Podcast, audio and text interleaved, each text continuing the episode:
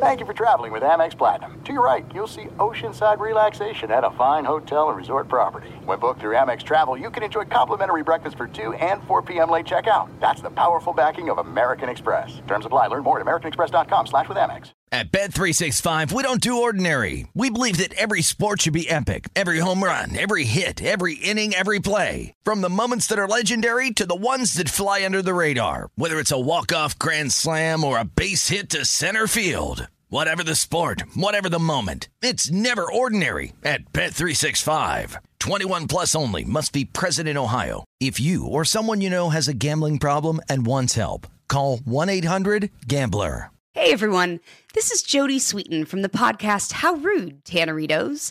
I've been needing a quick getaway with my family, and the 2024 Hyundai Santa Fe is the perfect vehicle to take us there. It has standard third row seating, so I'm able to pack my entire family, plus pets, in the car while also having enough room for our camping essentials. Available HTRAC all wheel drive will get us through any dirt trails, and available dual wireless charging pads will ensure we never have to worry about getting stuck with a dead phone in the middle of nowhere. Visit HyundaiUSA.com or call 562-314-4603 for more details. Hyundai, there's joy in every journey.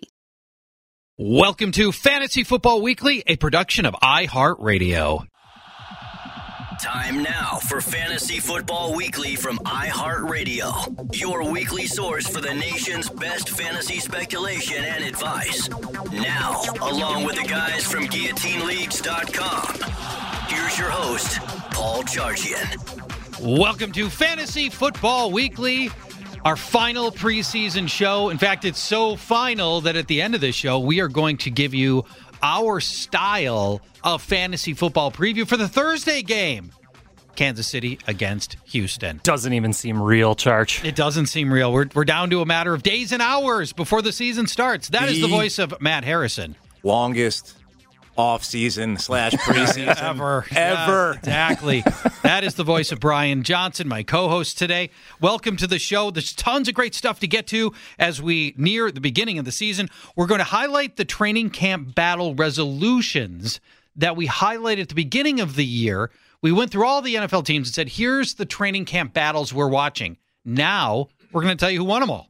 We'll do that. We will go through three tough, questions as we always do. We'll tell you the one thing you need to know about every team based on the entire preseason. If there was one thing that you needed to know from all 32 teams, here's the one thing you needed to take away from the preseason. Perfect for those of you that haven't been following closely and now you want a quick catch up on what's happened with each of the teams. We'll do that as well.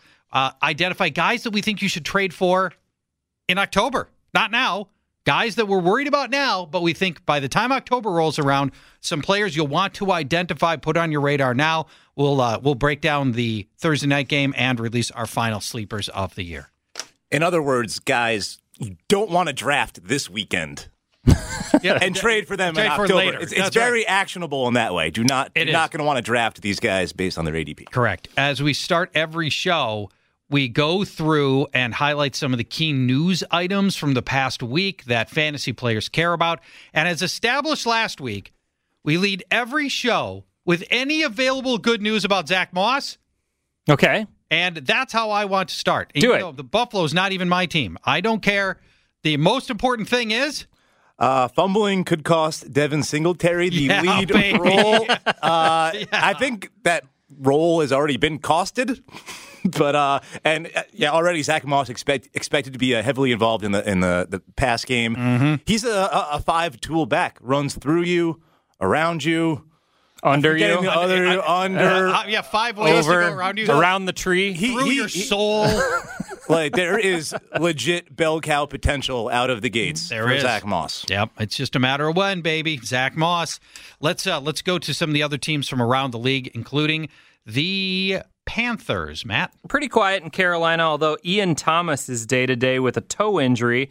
And that could be an issue if you planned on starting him week one against the Raiders. But uh, I don't think a lot of people are planning on starting Ian Thomas No, right now. he's going to be your bye week fill-in guy, I think. Uh, Brian, let's go to the Raiders. Uh, Tyrell Williams placed on injured reserve with a torn labrum. He's done for the year, but they still have about seven or eight wide receivers on roster. We'll talk about them, uh, the Raiders, later. more later. Okay. Yeah. Uh, for the Packers, Green Bay media expects Robert Tonyan to open the season as the team's starting tight end. He's a former wide receiver with lots of room to grow, but I think he's way off the fantasy radar until he proves himself to be a meaningful part of this offense. It's been a long time since we've had a Green Bay Packer tight end as a material fantasy producer. Not in Aaron Rodgers' career, No, right? Like we got to go like to Mark Chmura. Yeah. it's been a, it's been a long the time. The Brett Favre era for sure. I think so. Let's go to the Washington football team, Matt. Uh, they happened to release this uh, running back this morning. His name was Adrian Peterson. Uh, we'll dig into that positional battle in a few minutes, though. Sounds good. Uh, Brian, the Cleveland Browns. Rashard Higgins looks uh, locked into the number three role at wide receiver for Cleveland. Uh, Cleveland now has uh, cornerback Greedy Williams nursing a, a shoulder injury. They already lost second round pick Grant Delpit, uh, who is a safety for the season, but they acquired, excuse me, from Jacksonville. I don't know how Jacksonville has players left to trade. Uh, safety Ronnie Harrison, but that, that secondary is a little dinged up for Cleveland. Makes uh, that's interesting from a fantasy perspective. There's the going to be some Cleveland shootouts coming. Yeah, and we're going to talk more about the Browns as well. In the Funny thing, camp, so- I'm going to highlight a few players on Jacksonville who are still going to be traded, I think, later in the show. They might go Dolphins on this season. Oh, they are, for sure. Uh, the Texans are next. Houston media gushing over tight end Jordan Akins, calling him, quote, the most improved veteran. He'll need to overcome Darren Fells, who the team liked enough to re sign in the offseason. Akins believed to be the better receiver, but Fells had seven touchdowns last year, all from the red zone. Let's go to Tampa Bay. Matt. Well, there are also a few running back moves this week, but Brian's going to talk about that next segment. Also, we have a kicker winner. We do. Ryan Succop won the kicking job in Tampa and should likely be treated as a top five kicker He for is. all of you in kicker leagues. Yes, of which there's dwindling numbers in kicker Yeah. leagues, but uh, the Tampa Bay kicker is a primo spot to be. Absolutely. It's all about how many times you swing the leg, not how good a kicker you actually are. Let's go to Brian and the New York Jets. Uh, Jet second round uh, pick wide receiver Denzel Mims uh, with a hamstring injury finally returned to practice on Wednesday. It was the first time he had practiced since uh, training camp started, but he is really not going to be too relevant in redraft leagues. No, not for a while anyway. It, it- it's an unfortunate start to his career. For the Colts, one of my favorite sleepers, Parris Campbell, returned to practice from his concussion. He'll be in the starting lineup week one against the Jaguars. And I will tell you right now, he is going to be my premature speculation player in next week's show. Okay. Pa- Parris Campbell as he is going to be facing off against the Jaguars defense. Let's go to the Detroit Lions, Matt. D'Andre Swift still limited in practice with a leg injury, has not practiced in full for over a week. That has to put his week one status in a little bit of doubt. It does, unfortunately. Um, and I, many of us optimistic that he's going to quickly uh, become the starter there, but probably not in week one. Don't know what it is about Detroit running backs. and injuries. Holy cow! Broncos, Brian. Another rookie wide receiver with intriguing long term potential, KJ Hamler, uh, could potentially start the year on injured reserve as well for Yeah. Denver. So a, a slight bump for Jerry Jeudy and Courtland Sutton. You know, guys, I was going to mention this later in the show. and We haven't really talked about injured reserve this year, but the NFL changed all the rules on injured reserve. You only have to be on IR for three weeks, and they have unlimited spots coming back this year. Yeah. So IR is way different than, than years past. Right. And you can treat it as such, especially if you have IR designations in your It's, league. it's a great point. In many leagues, there, are, there the rule is if once a player goes on IR, he doesn't come off IR Mm-hmm. uh, because the player doesn't come off IR. But it, they, we need to be able to account for that in every fantasy league. Great point. Vikings starting left tackle Riley Reiff took a pay cut and will stay with the team. This is fantasy relevant because at one point we thought he was going to leave, and it would have shuffled the deck on that offensive line in Yeah. a, a variety of horrifying ways. And so I think this can. Uh, a variety of horrifying. well, ways. yeah, your starting right tackle who's really good was going to have to go to left tackle where he had never played before, and potentially a guy who's never played right tackle would have had to start there. It would have been bad. So I think this helps uh, salvage some normalcy for Dalvin Cook and the rest of that offense. Let's go to the Seattle Seahawks, Matt. Josh Gordon signed with Seattle again. Now, he has not been cleared to play by the NFL. No. Are we sure he makes the team, by the way? Metcalf and Lockett are clearly ahead of him on the depth chart, but also David Moore, Phillip Dorsett, and the recently signed Paul Richardson, Yeah. who's an old Seattle favorite, are all there. And Gordon scored one touchdown through 11 games last year. Don't take Josh Gordon, No, guys. Don't God. take him. The people still, I keep thinking the people that are reliving 2013 are now so old that they're dying and wouldn't be drafting him anymore and remembering the good old days of that one good year that he had. Man, give it up on that guy. Brian, let's go to the Dolphins. Let's have a pity party for Miami really quick. They managed to trade Kalen Ballage to the Jets Yeah. for more than a bologna sandwich, and he fails the physical and is reverted back to Miami.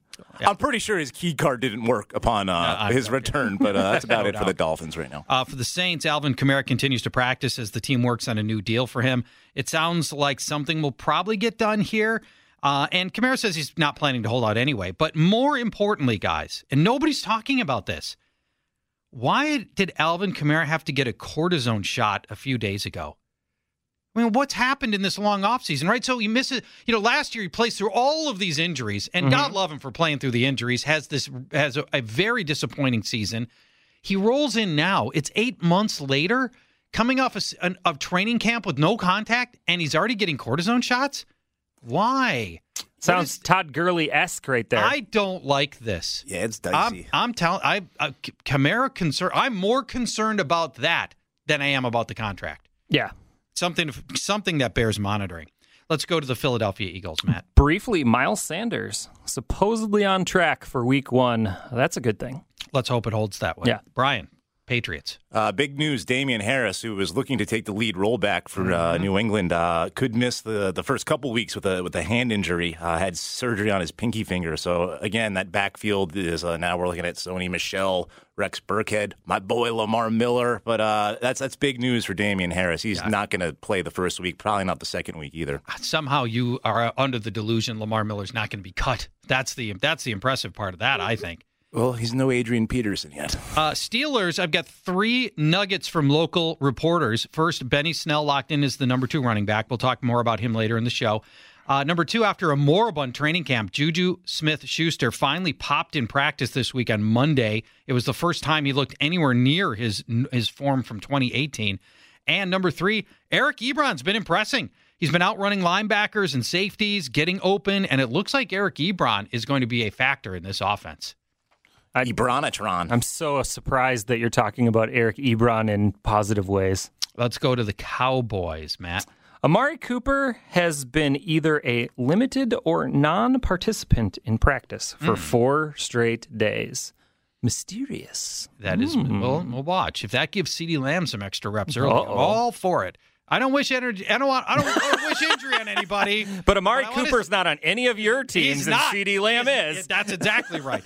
Uh, Brian, let's go to the Tennessee Titans. Really nothing for Tennessee, but I failed to mention that the Patriots did cut Mohamed Sanu. So if you're in a league where uh, you get mega bonus points for wide receivers throwing touchdown passes, that's very, very That- relevant. that would've been- Mohamed The Sanu. 15 point been- wide receiver touchdown pass. That's right. uh, all right, moving on. The 49ers, tons of injuries to update. Deebo Samuel has got a chance of playing in week one with his foot injury. It appears he's trending positively, although you always have to be careful with foot injuries for wide receivers. It's never safe. And Brandon Aiyuk recovering from a hamstring injury, also trending towards availability for week one, but both could be on a, a pitch count here. We don't know for sure what the status of either of those guys is quite yet yeah, those are your two starters if healthy, Samuel and Aiyuk. Um, no, of note, though, uh, Jordan Reed and his eight concussions now in San Francisco, and lots of uh, talk that he would play a role if Samuel or Aiyuk couldn't go. They would stand him up in the slot and They, actually they would actually stand him up. That's right. He's lying down. That's right. A lever and pulley system. The Giants, Matt. Uh, Golden Tate day to day with a hamstring strain. It's notable that he usually plays through minor injuries, but keep an eye on his week one status. All right. Uh, Brian, Bengals. Uh, AJ Green limited in practice this week with a hamstring injury. It's already started. That's it. You know, the people that I hope the people that took a chance on AJ Green get rewarded. It's not me in any league, It- but it's I, me. Yeah, I hope it's you guys. yeah, I I hope it ends up working out. For the Ravens, head coach John Harbaugh confirmed what beat writers have been saying for weeks. Rookie running back J.K. Dobbins will play a major role in the offense. His skill set has been eye popping in training camp, and to get some confirmation from John Harbaugh like we did this week, very promising. Uh, Matt, let's go to the Falcons. Brian Hill has solidified the backup role to Todd Gurley. Hmm. He's probably one of the top handcuffs to own this season. There's not a lot, but I think Brian Hill and Todd Gurley are one of them. I think you're right. Brian, the Jaguars. Um, they released Leonard Fournette. I'm not sure if you heard about that or not. Really? Yeah. Yeah, thanks. And we'll talk more about the remaining backfield in Jacksonville a little later on the show. Uh, let's go to the Cardinals, Matt. Uh, Cardinals sounds like they are being cautious with both Kenyon Drake and DeAndre Hopkins. Both are very near a return to full practice, and I expect both to suit up in week one. All right. And Brian, the Chargers. Mike Williams should be ready to play in week one with this shoulder injury, according to um, offensive coordinator Shane Steichen. And the Chargers also placed safety Derwin James, one of the best safeties in football, on IR. Uh, this time, that- ending his a huge season. loss. Yeah, this is Huge he's loss. done Dunzo, which is a, a boon for the offense. Though they're Jimmy giving up more points in uh, L.A. Uh, this is not technically news from Green Bay, but let me mention this. I think I've got a new brilliant nickname for AJ Dillon. You guys remember the Nigerian Nightmare? Christian Okoye. Christian Okoye. Uh-huh. AJ Dillon, built like Christian Okoye, the Siberian Nightmare. He's got to bring back He's the. in Green Bay. It's perfect. I The thought he neck was. I thought he was though, right? The Siberian. I love it. You know the Siberian padded neck roll. Yeah, he He's had got to bring Okoye that back. that. I oh, I know. That's what. Dillon's got to bring oh, back. that'd be beautiful. That would be beautiful. You He's got to wear number 35 as well, obviously, now That would help. Um, you know what else would be beautiful and will be beautiful? Training camp battle resolutions will tell you who won every meaningful training camp battle across the NFL when we return to Fantasy Football Weekly.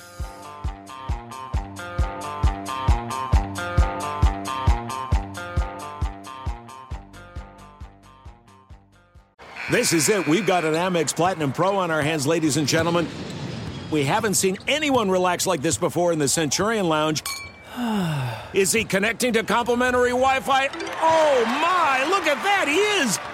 And you will not believe where he's going next. The Amex dedicated card member entrance for the win! Unbelievable! When you get travel perks with Amex Platinum, you're part of the action. That's the powerful backing of American Express. Terms apply. Learn more at americanexpress.com slash with Amex. At Bet365, we don't do ordinary. We believe that every sport should be epic. Every home run, every hit, every inning, every play. From the moments that are legendary to the ones that fly under the radar. Whether it's a walk-off grand slam or a base hit to center field. Whatever the sport, whatever the moment. It's never ordinary at Bet365. 21 plus only must be present in Ohio. If you or someone you know has a gambling problem and wants help, call 1-800-GAMBLER. Getting ready to take on spring? Make your first move with the reliable performance and power of STIHL battery tools. From hedge trimmers and mowers to string trimmers and more, right now you can save $50 on select battery tool sets. Real STIHL. Offer valid on select AK system sets through June 16, 2024. See participating retailer for details.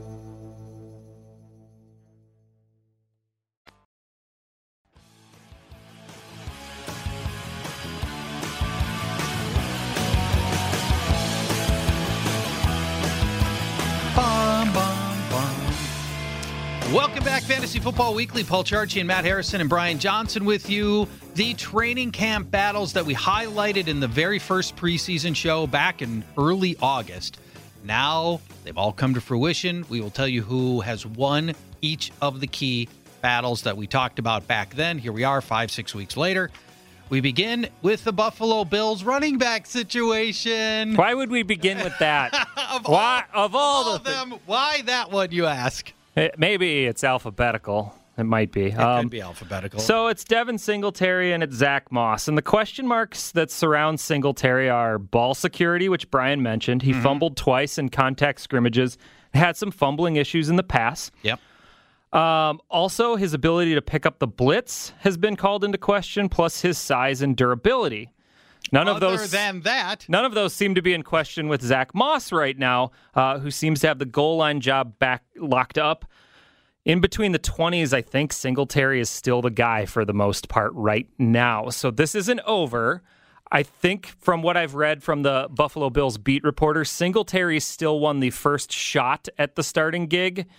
But in fantasy, I'm taking Zack Moss because he's going to get the goal line work, Mm-hmm. and I'm taking him above Devin Singletary right now. So, from a fantasy perspective, I think Moss won it, and I think he will continue to win it as the season goes on. Throw in the damn towel. It's over. It's over. over. for Devin Singletary. No, I, see, I think he's going to be a big part of that offense. No, still. he'll be a part of the Yeah. offense, but I, I believe by mid October, your your primary lead back will be Zack Moss. Singletary will be a change of pace guy. I really think hope this thing- that's the case, but it just feels like it's going to be a 60-40 split all year, and we're going to be we're going to be uncomfortable with the way. And, and you're going to be I- saying in mid-October, why aren't you giving Zack Moss the ball more? It could be, but if he's getting the goal line carries, then I won't need to say that. That's okay. All right, let's go to the Tampa Bay running back situation, Brian, Uh, which we were watching for different guys back when we first started talking about this in August. Yeah, this is just as we left it in early August when it was Ron- Ronald Jones versus Ke'Shawn Vaughn, and and then Shady McCoy was just signed out of nowhere back in those days. But now,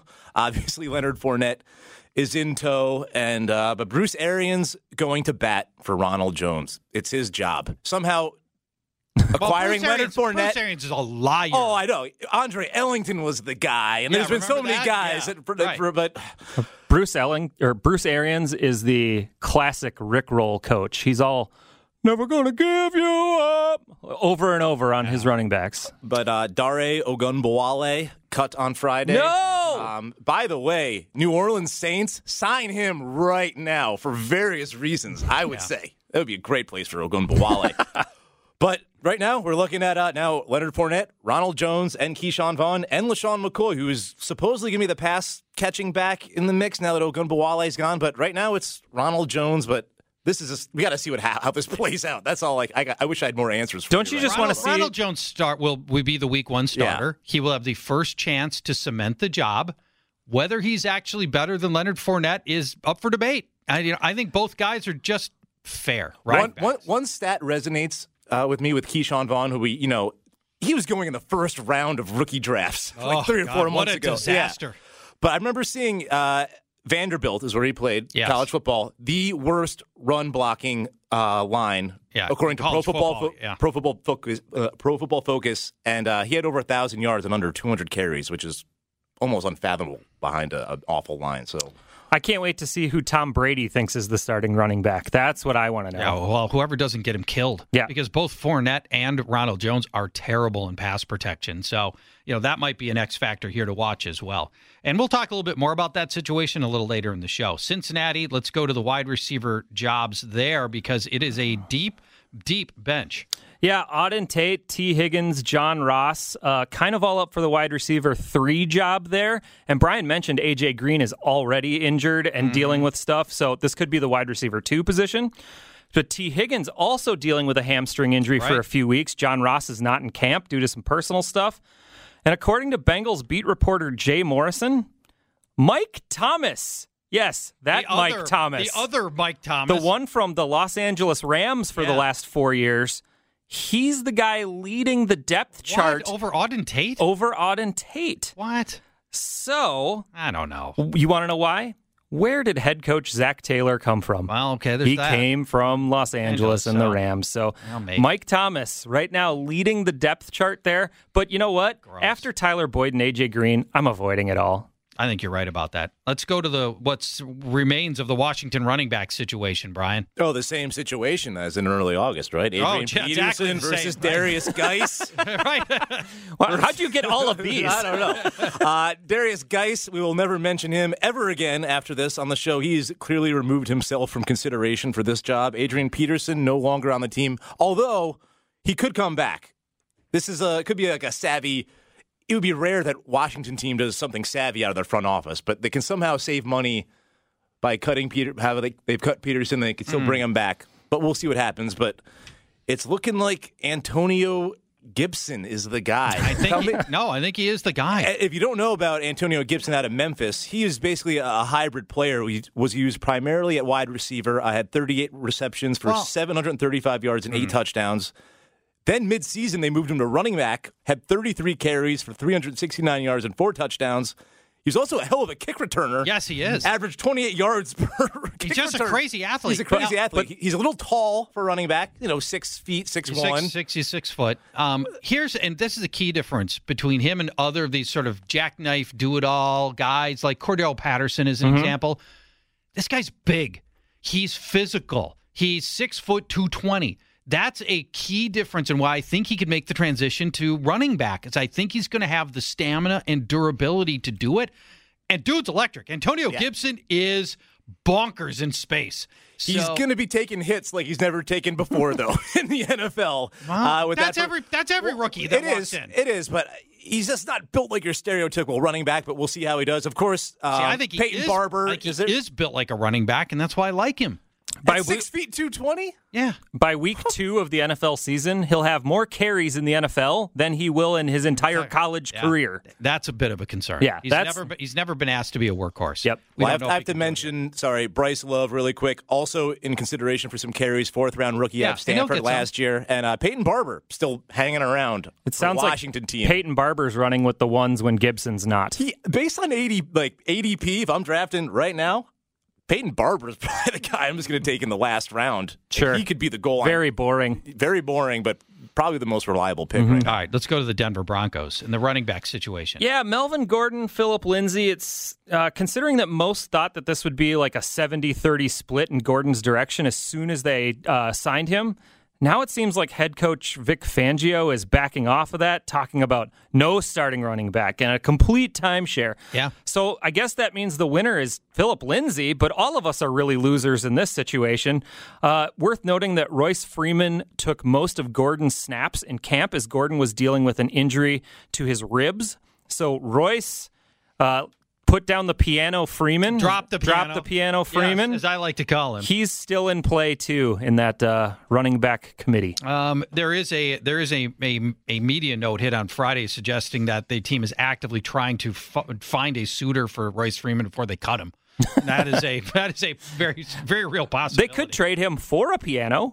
I like that, I like that idea. There are definitely some pianos worth more Yeah, than Royce say. Freeman. you go find a Steinway. He's got like a nice grand piano in the in the lobby at uh, Mile High. Yeah. Let's go to the Detroit running back situation. It's going to be Kerryon Johnson as your starter in Week One. D'Andre Swift uh, suffered a leg injury, leg injury last week. He's been getting eased back into practice this week. He will usurp Kerryon at some point, but we're looking at a 70-30 split in the first couple weeks, I think, between Kerryon and D'Andre. But Well, who's on the 70 side? Kerryon, Carry on. Kerryon, Yeah, be because the- Swift's just missed he's too much time. Missed too much time, Yeah. but uh, we we think that'll probably flip flop around week week three or four. All right, let's go to Indianapolis. Both the running backs and the wide receivers had position battles. So I have an actual source on this. I talked to Colts beat reporter Jim Aiello from the Indy Star earlier Long- this week. He was a longtime uh, part-time writer of mine. yeah, League Safe Yeah. Post and stuff. Um, he, he's in my fantasy baseball league, Mm-hmm. so that's that's a it's a good uh, in there.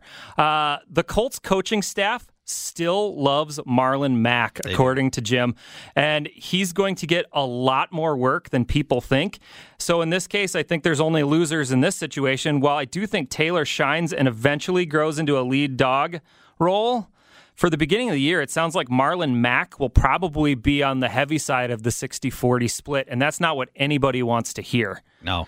And then on the wide receiver side, uh, it sounds like Parris Campbell has really been a huge bright spot in camp for the. Colts, while Michael Pittman has really struggled with drops. Uh, and it feels like second year Campbell has completely beat out Pittman uh, for the second wide receiver on the field. I'm precocking Parris Campbell. Now, remember, the Colts love to play a lot of 12 personnel, one running back, and two tight ends. So they're not going to have three wide receivers on the field very often. So it's Hilton and Campbell, I think, for most of the year. Yeah, Campbell uh, will play the slot and outside as well. Uh, let's go to the Rams and the running back situation. Any clarity there, Brian? It's quite the opposite of uh, the Detroit situation, where the second year guy and Dar- Darrell Henderson uh, has been missing time with a hamstring injury. So Cam Akers looks like he'll be the lead back going into Week One, but Malcolm Butler is just going to be. I'm sorry, yeah, Malcolm Brown going to be there to vulture touchdowns from both of these guys, big time. But uh, Cam Akers looks like a lead back as a rookie going into Week al- One. Although they've said they're going to use hot hand, and that I think could be very frustrating. We'll see. Malcolm Brown is going to be everybody's least favorite player in the I- I- NFL I- this year. You might be right about that. Jacksonville, let's go to the wide receiver situation other than DJ Chark. Yeah, uh, the Jags have been super impressed with their two rookies, uh, Laviska Shenault Mm-hmm. and fifth rounder Collin Johnson, who's six foot six. So this means the trade happy Jacksonville Jaguars are in the market to move Keelan Cole and Dede Westbrook in all likelihood. It's possible that they'll cut one or both of them to keep things thrifty in Jacksonville. Uh, I think Laviska Shenault is the wide receiver two on this team this year, and I bet they move on from Keelan Cole or Dede Westbrook to any team that needs any kind of wide receiver at all. Uh, Brian, back to the Rams. What are Wide we talking about receivers. with the Rams? Rams, wide Oh, receiver. Josh Reynolds and Van Van Jefferson. Jefferson. Yes. It, it was going to be Josh Reynolds all preseason or all off season before the draft, but Van Jefferson has looked great in camp, and he's the guy you want to own if you're looking, if you are wanting to own the third wide receiver for the Rams. It's Van Jefferson right now. and Hey, look, Josh they've Reynolds. they've they've been able to pay three wide receivers. I mean, fantasy money. Yep, that's they- true. We've Yeah. got we've gotten production on three receivers in the past. Uh, we'll talk a little bit more about Van Jefferson later in the show, actually. And let's go to the Chargers and the quarterback situation there. This doesn't take long. Tyrod Taylor has been the starter for months, according to the Athletic's Daniel Popper. Uh, uh, Justin Herbert has been the primary quarterback working with the second team, but they're also saying that Easton Stick has Yeah. a outside shot at number two QB, and you have to say his name very slowly. and I said it way too fast there. Um, I, I, it's hard to read too much into Hard Knocks. I, from the little stuff that I've seen of Herbert, and Herbert's had a lot of camera time. Mm-hmm. I don't like what I saw, but I'm, you're only seeing, you know, a f- tiny, tiny fraction of all of his throws and everything else. Yeah. Uh, and it's still super early, and I'm not trying to glean too much into that. Uh, Brian, the last one for you, San Francisco's running back situation. It's Raheem Mostert. It's been a roller coaster ride for him. He, he was the guy, and then he wanted out. Then they paid him, and he's the guy again. But it's really because they're so dinged at wide receiver in San Francisco. They got Tevin Coleman and Jerick McKinnon running like wide receiver routes right now. But but Mostert looked great uh, over the last six games last year. I'm sorry, he finished top 20 in all of them, and four of those six games were inside the top 10 at running back. So he will be the guy. But Shanahanigans, man, you never can rule those out. But we just got to see how this plays out in San Fran. But it should be Mostert getting Most 60, of, most 70 get. I think so. I think Yeah. so too. I just I worry about Coleman, especially near the stripe, which bugs me, and I shouldn't have to worry about that. But I think Coleman's going to get paid near the stripe. Let's go to uh, Miami, where there's you know, a lot of moving parts. Who's won the Yeah. various battles there? So Tua is healthy enough that the Dolphins have been shopping their other backup, Josh Rosen, but Stu Beard will start the yes, season. baby. Yeah, we need a Stu Stewie. Beard sounder or something like that. What is it this time? What does a beard sound like? It sounds like a peacock. That's what it sounds like. well, that's a pretty good Stu Beard. That is a pretty good stew beard, isn't it? Right there.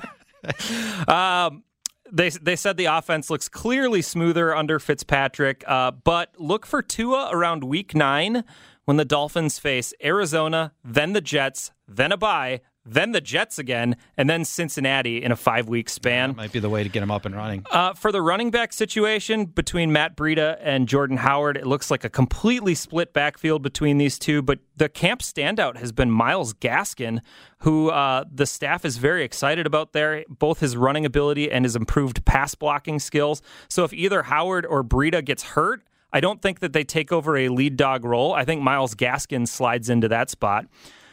And then, Charge, finally, I'll go into my Pittsburgh Steelers uh, wide receiver uh, battle here. And it was for wide receiver, too, between Diontae Johnson, James Washington, and Chase Claypool. Um, the knock on Diontae Johnson is he was injured for almost all of camp.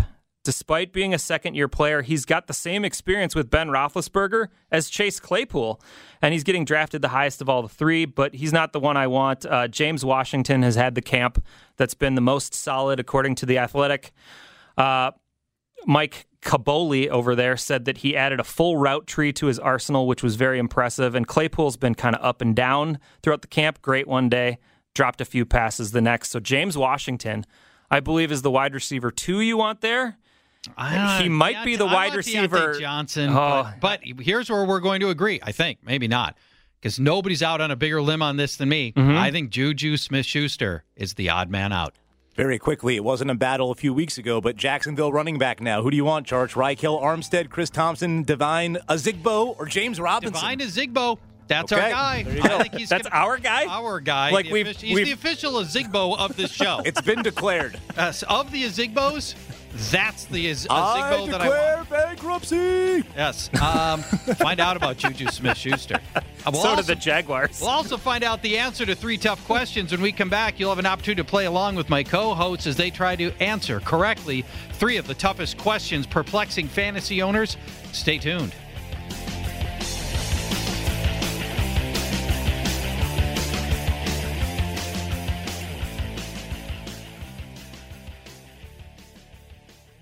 There's no distance too far for the perfect trip. Hi, checking in for. Or the perfect table. Hey, where are you?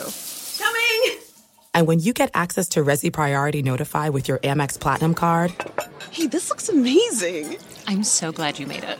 and travel benefits at fine hotels and resorts booked through Amex Travel, it's worth the trip. That's the powerful backing of American Express. Terms apply. Learn more at americanexpress.com slash with Amex.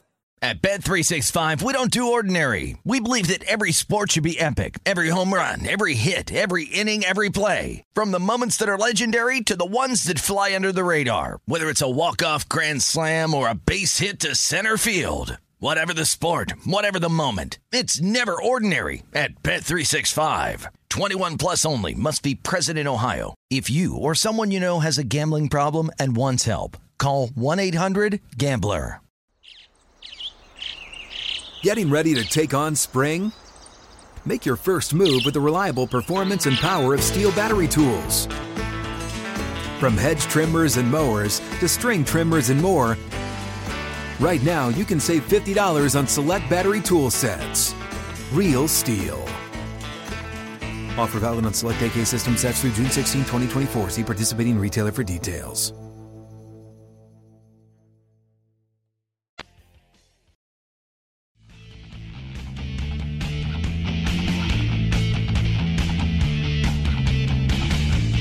Welcome back, Fantasy Football Weekly. Paul Charchian Matt Harrison, Brian Johnson with you. We're going to get to three tough questions in moments.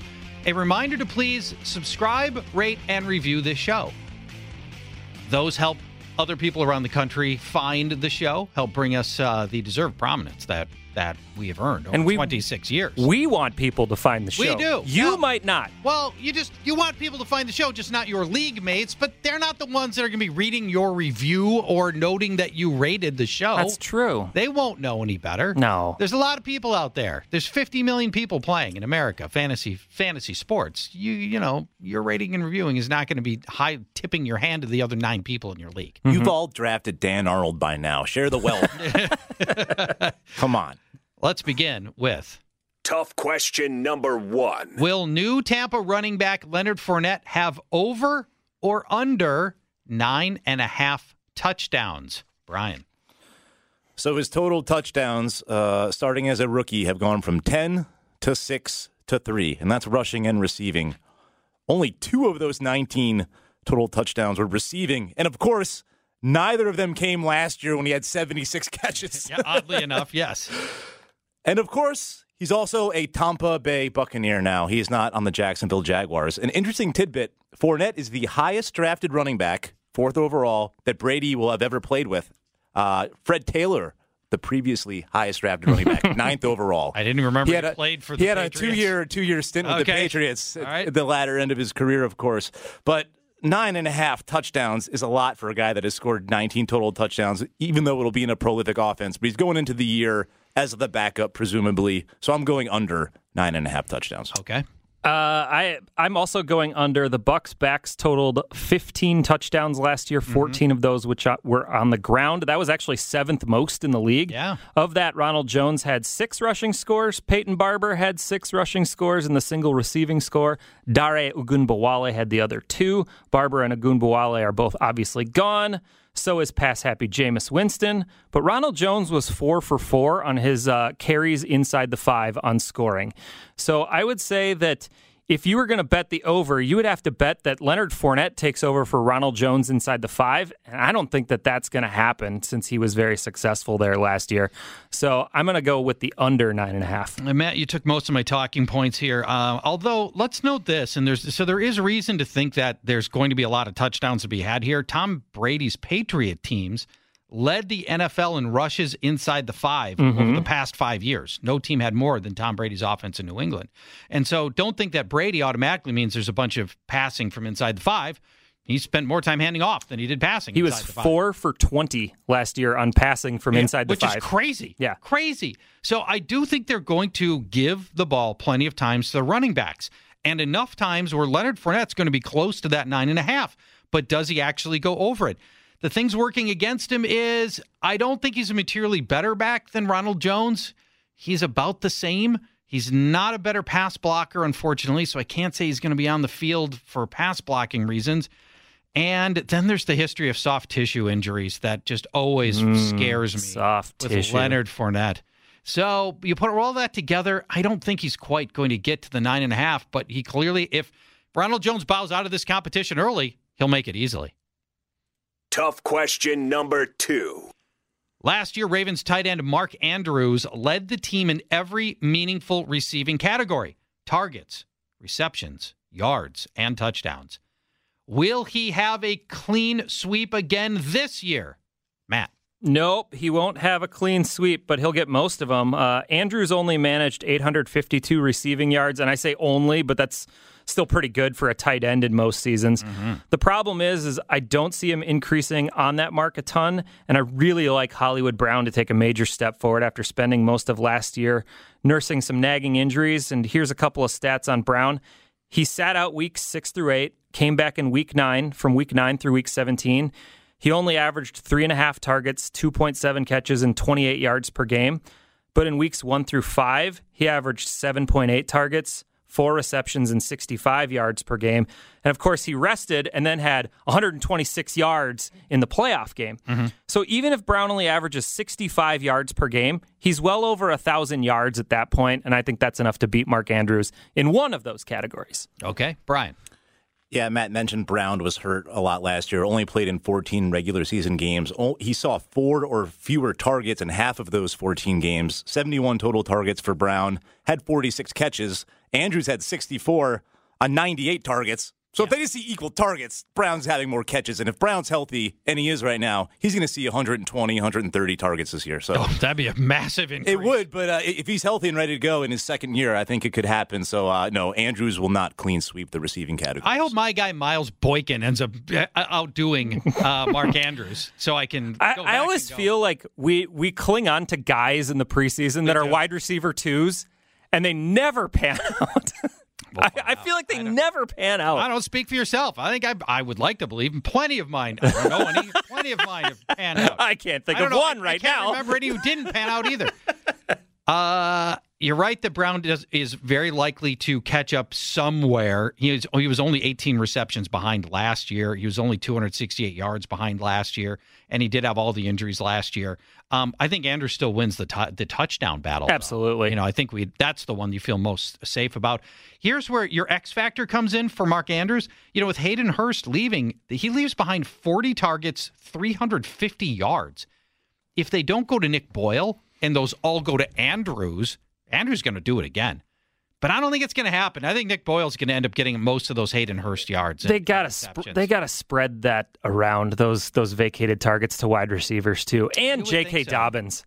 Yeah, well, that's yeah. He's a, a very good pass catching Yeah. back as well. and Devin Duvernay has looked good, the rookie wide receiver too. Yeah, he's, he's going to get a little bit of run here Yep. too. Tough question number three. Much of Josh Allen's fantasy production has come through his running. Through two years, he's averaging roughly 550 rushing yards and eight and a half rushing touchdowns. this year, will he be over or under his career averages? Brian. So in 2018, Josh Allen had 631 yards on 89 carries. Lead back Shady McCoy had 514 on 161 attempts, nearly twice as many as Josh Allen. Zay Jones was the leading wide receiver for Buffalo last year. Kelvin Benjamin was catching passes for Buffalo. just an awful, awful state for uh, the Bills in 2018. Josh Allen had to do virtually everything for them to try and win games. Uh, in 2019, it got a little better. Not really so much in the backfield with Frank Gore and Devin Singletary, who combined for four rushing touchdowns. That's it. Josh Allen had even more carries in 2019, 109 carries for less yards. 510, but they really relied on him in the red zone. Uh, he had nine rushing touchdowns. Nine times? Twice as many as Frank Gore and Devin times. Singletary. Nine times.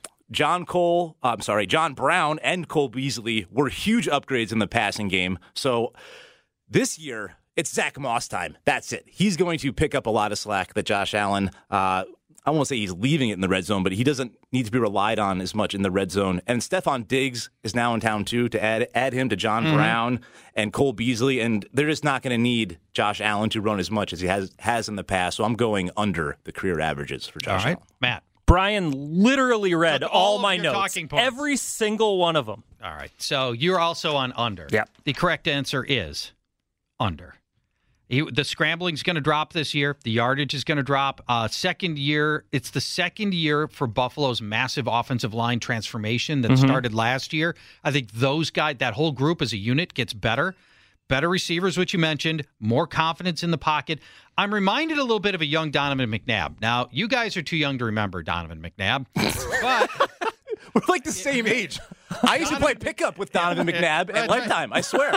Donovan McNabb, After the Vikings cut him. first came into the league, was a rushing quarterback who had a nice arm and he'd throw some, make some big plays, and he was running around a lot. Then he suffered an injury, and he, he turned into a very, very good Hall of Fame caliber uh, pocket passer. And I think Until he got to Minnesota. and right at that point, he was completely cooked.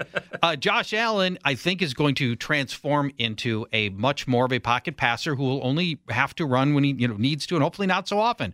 He got five rushing touchdowns from inside the five last year. Who's going to take those five rushing touchdowns from inside the five this year? Devin Singletary. No, Oh, that is not. Frank Gore. Yeah, it's exactly right. that is the.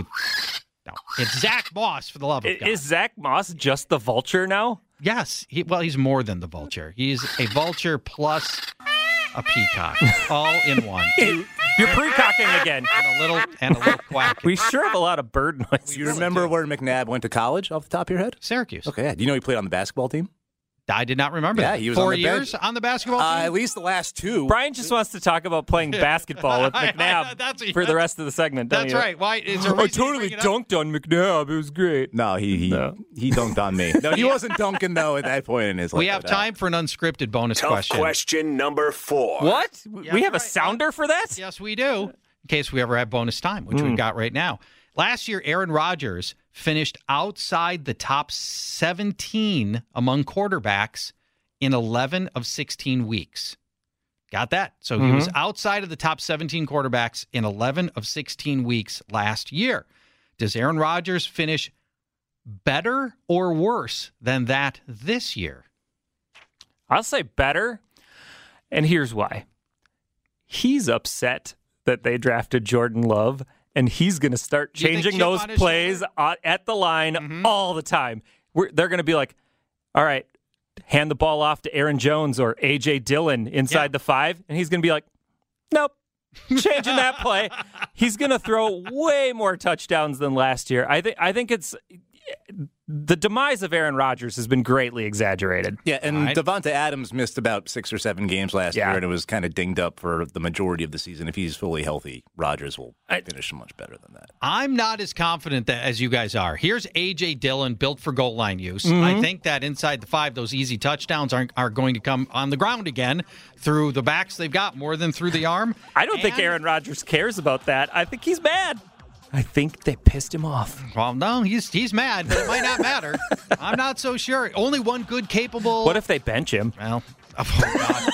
you know what? If Jordan Love had had a better preseason, you could talk about that, but he's been brutal by all accounts, so that's probably not going to happen. If you want to play the freshest new format in fantasy sports, you want to try guillotineleagues.com. 17 teams starts the season, no head to head, and then every week the low scoring team gets cut from the league. and the players go to the waiver wire. Hmm. Chaos ensues on the waiver wire for that week, and you replay that format all year long until there's one team standing at the end, and that is the winner. If there's anything we know about 2020 is everybody loves chaos. Absolutely. Back for more Fantasy Football Weekly after this.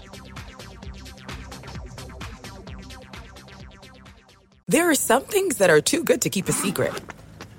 Like how your Amex Platinum card helps you have the perfect trip. I'd like to check into the Centurion Lounge.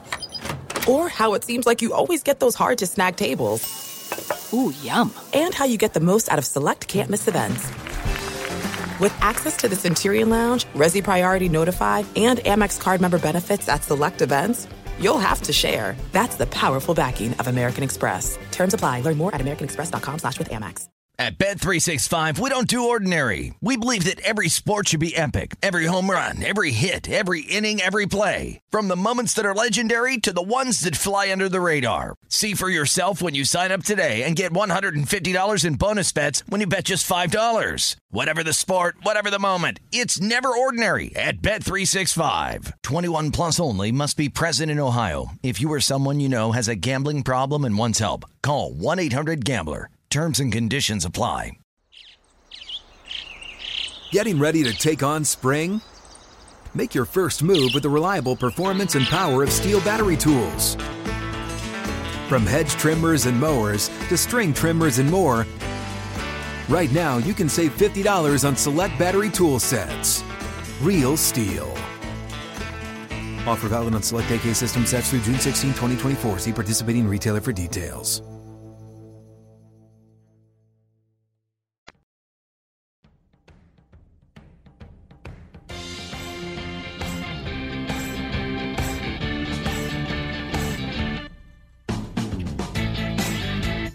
Welcome back, Fantasy Football Weekly on the Fan. I am Paul Charchian from GuillotineLeagues.com. Brian Johnson, Matt Harrison from ShockFantasy.com. Oh, yeah. Oh, yeah. Do you have a promo code this week? We're going to do the same one as last week. Peacock. Peacock. $25 for the full year of Shock Fantasy. Yeah. This segment, one thing that you should know about every team based on the whole preseason. If there's one critical thing to know about every single team, what are those things? And we begin with Matt Harrison and the Carolina Panthers. Uh, Christian McCaffrey averaged 25.2 touches per game last season. And when asked about that, both head coach Matt Rhule and offensive coordinator Joe Brady have said that that's an appropriate number of touches for him to expect this season. Yeah. So over the last three years, by the way, he trails only Michael Thomas and DeAndre Hopkins in total receptions. That's crazy. Crazy. He's gonna. they- That's why he's won one. Uh, Brian, let's go to the Las Vegas Raiders. The Raiders are going to have two rookie wide receivers starting on the boundaries this year, and Bryan Edwards and Henry Ruggs, with Hunter Renfrow in the slot. And Henry Ruggs, the first wide receiver taken overall in the draft.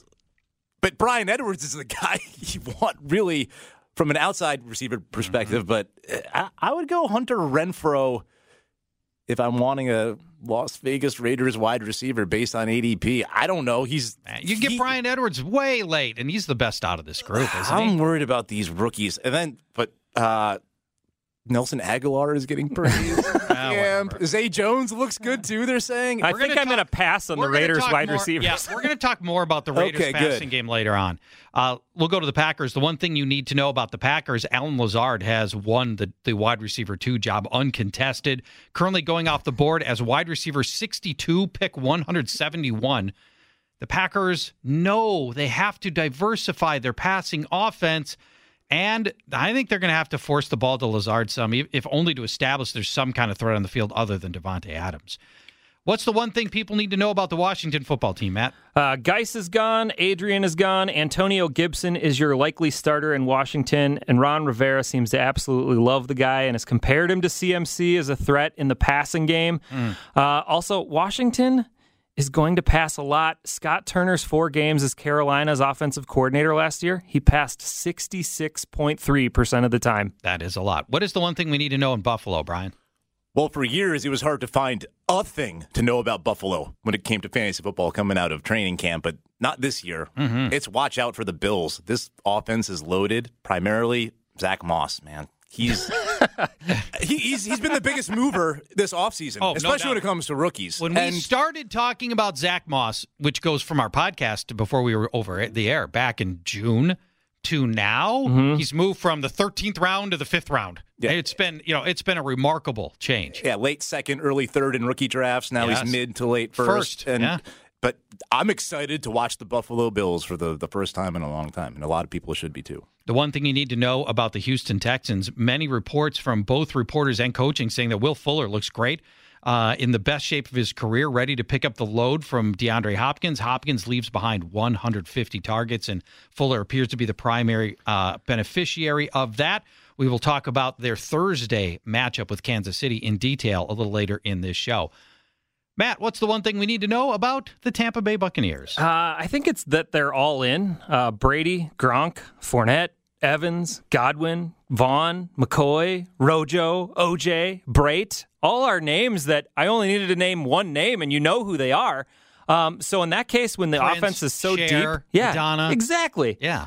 When the offense is so deep, take the quarterback because you're going to get points every time that that offense scores and you can you can avoid some of the pitfalls of not getting the right guy on the right date. So Tom Brady's the guy that I want the most out of the Bucs offense. All right, Brian, let's. Uh, what's the one thing we need to know about the Cleveland Browns?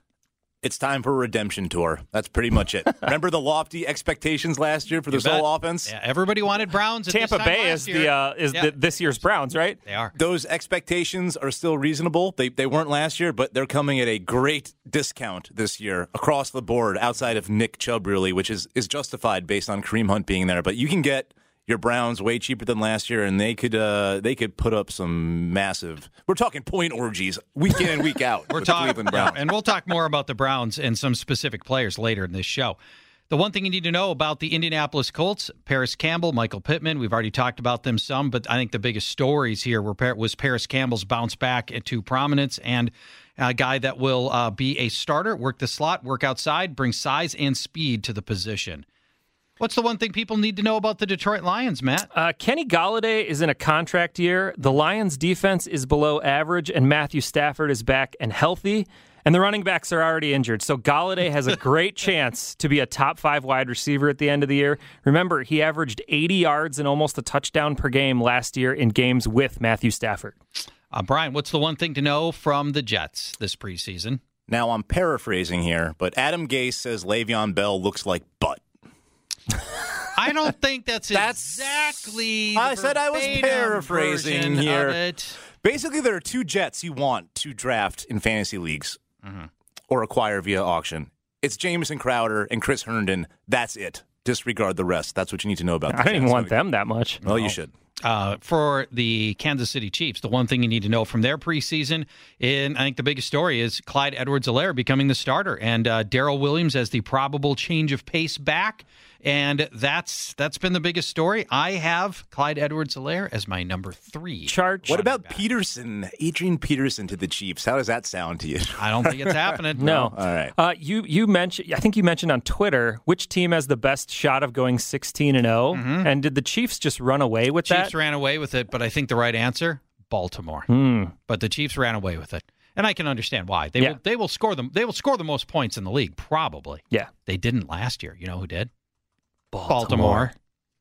Let's go to the Seattle Seahawks. What's the one thing that everybody needs to know from the preseason for Seattle? Um, Seattle's defense is really good, and we haven't talked about that. They added Quandre Diggs, Mm-hmm. Jamal Adams, and Quinton Dunbar. So I think I'm looking at Chris Carson to absolutely crush this year, as the Seahawks will play tough defense and run the ball. Before his injury, Carson had 20 or more carries in eight of his last 10 games.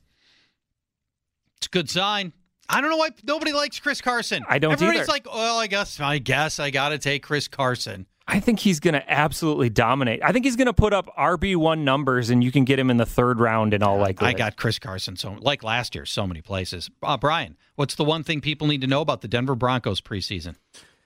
Basically, the most split backfield in football right now. Matt kind of broke it down earlier. But the one thing to know going into this draft weekend is if you're going to draft a Denver running back, just take Phillip Lindsay many rounds later than Melvin. Absolutely. Gordon. That's pretty much all I can come up with for Denver. All right, for the Rams, we've already touched on this. The most important thing that has uh, materialized rookie Van Jefferson blowing everybody away over the past two weeks and could easily end up as the team's starting slot receiver as quickly as week one. Now, what you may not know about Van Jefferson, he's the son of longtime receiver Shawn Jefferson, and the dad's tutoring made him mentally ready for the NFL. The one thing you need to know about the Philadelphia Eagles, Matt. No one can stay healthy. Correct. Miles Sanders, Jalen Reagor, Carson Wentz are all on the injury report for week one. Alshon Jeffery on the pup. On the offensive line, tackle Andre Dillard is on IR for the year. So is Brandon Brooks, who plays guard. Lane Johnson's been hurt for a few weeks and questionable for week one. Unreal. It's the deal with the devil they made to win Super Bowl 52. It's all coming to a head right now. This has been the most injured team for like three straight years now. yeah. Unreal. Since Super Bowl 52. All right. Um, what's the one thing people need to know about the Miami Dolphins, Brian? A lot of buzzy players coming out of Dolphins camp. DeVante Parker, Preston Williams, Mike Gesicki. But be warned, a brutal, brutal start from Miami out of the gates. They get New England and Buffalo in the first two weeks. That means Stephon Gilmore and Tre'Davious White will be shadowing DeVante Parker. Hmm. The Jaguars in week three, that's a, that's a soft one. But then Seahawks and then the 49ers in the following weeks. That is just an awful, awful start for the worst team in the NFL. How did this happen to them? Poor guys. But uh, it's that division they're in. Poor Miami. I don't think they're the worst team in the NFL No, anymore. No, no, not. not. anymore. But Uh, they're they're they're in The mix. Jaguars are are Yeah. motoring toward that. Motor. The, the Vikings, the one thing you need to know about Minnesota Vikings, the starting wide receiver opposite Adam Thielen is expected to be Bisi Johnson, not Justin Jefferson. Not that Justin Jefferson has done anything wrong and he's looked very good, but Bisi Johnson, uh, Kirk Cousins described him as having maybe the most improved camp of, of any player. Um, Bisi's knowledge of the system gets him a head start going into the season, and it's his job to lose as we go into week one. What's the one thing that people need to know about the Cowboys, Matt? Uh, despite the coaching change, Kellen Moore is still the play caller in Dallas, so there is consistency with Dak and his offensive coordinator. And outside of the Rams in week one, Dallas has a very favorable pass schedule to start the year. So loading up on Cowboys in your draft is not a bad idea at all because Prescott has a pretty good chance of leading the NFC, but maybe even the NFL in passing yards this year. Great weapons, that's Yep. for sure. Uh, Brian, what's the one thing people know need to know about the Patriots offseason? Well, preseason. Who knows what you need to know in New England? Who is the lead back going to be now that Damien Harris is hurt? Is Cam Newton going to be good again? There's nothing definitive coming out of Patriots camp, and I can tell you right now. There's Sony a lot of question marks. Yeah, like All right, we'll go to the Saints. I, I, I look. What can I tell you? Like I Cam, don't know what Cam to tell Newton you. is the starting quarterback. Cam Newton is the that's, starting that's quarterback. the one thing you need to know. That's pretty much it. Yeah, and we'll see what happens. The thing you need to know about the New Orleans Saints, uh, as mentioned earlier in the show, Alvin Kamara's contract situation and the cortisone shot. I think those are the biggest storylines there, and what has otherwise been a quiet offseason for them. Uh, Matt, what's the one thing people need to know about the Giants? I hope I'm not stepping on Brian Johnson's touchdown call from a later segment here, but trade for the Giants players after week five. People will be freaking out about Saquon and Danny Dimes after their starting uh, schedule of Pittsburgh, Chicago, San Fran, the Rams, and Dallas in the first five weeks. But their offense is going to get going. I, I'm a believer in their offense, and it'll get going in week six and beyond. Uh, what's the one thing to know from the Tennessee Titans? Ryan Tannehill said Derrick Henry is catching the ball more confidently in training camp this year. And if he, Derrick Henry, that is, can see some adequate target totals for once in his career, target totals of 15, 17, 18, and 24, mm-hmm. that is nothing. Just give us 50, Mike Vrabel. And he's pushing Christian McCaffrey for RB1 Yeah, numbers. that's all it would take. If take. he can get more involved in the passing game. That's all it would take. That's just over one more target per game. It's not a lot. It's That's all not. we need. The one thing you need to know from Steelers uh, preseason, Ben Roethlisberger looks like his old self. Well, not his old self in that he's 38 years old. Not that old self. He just looks like his old self before the elbow injury, which is a good sign. Strength and velocity seems to be there. Um, the impressive camp of uh, Chase Claypool suggests that Big Ben will have four capable wide receivers to throw to this year. What's the one thing people need to know about the Falcons preseason? Uh, my belief is they will be the same offense as they were last year. Julio and Calvin Ridley will continue to put up big numbers. Hayden Hurst seems primed to replicate Austin Hooper, and Todd Gurley seems just as injury prone and questionable as Devonta Freeman was last year. Mm. And defensively, they're still mediocre, and they should be playing catch up for most of the year. Brian, what's the one thing people know, need to know based on the preseason for the Bengals? We already mentioned Joe Mixon was extended. AJ Green already dinged up in training camp. The one thing you need to know is it's Joe Burrow time, baby. He's bringing very much excitement to that offense, despite the AJ Green injury. And uh, there's there's hope in Cincinnati for the first time in a long time. Mm, Brian, aren't you excited about I am. your Cincinnati Bengals? Who Dey? Who Dey? The one thing to know about the 49ers, massive number of injuries to receivers. Jalen Hurd on IR, Tavon, Tavon Austin on IR, JJ Nelson on IR, uh, Deebo Samuel with a foot injury that may or may not be ready by week one. Brandon Aiyuk with a hamstring injury that has cost him a couple of weeks of practice for a rookie that really needed it. And Kendrick Bourne is the only fully healthy quasi. He wasn't even a starter.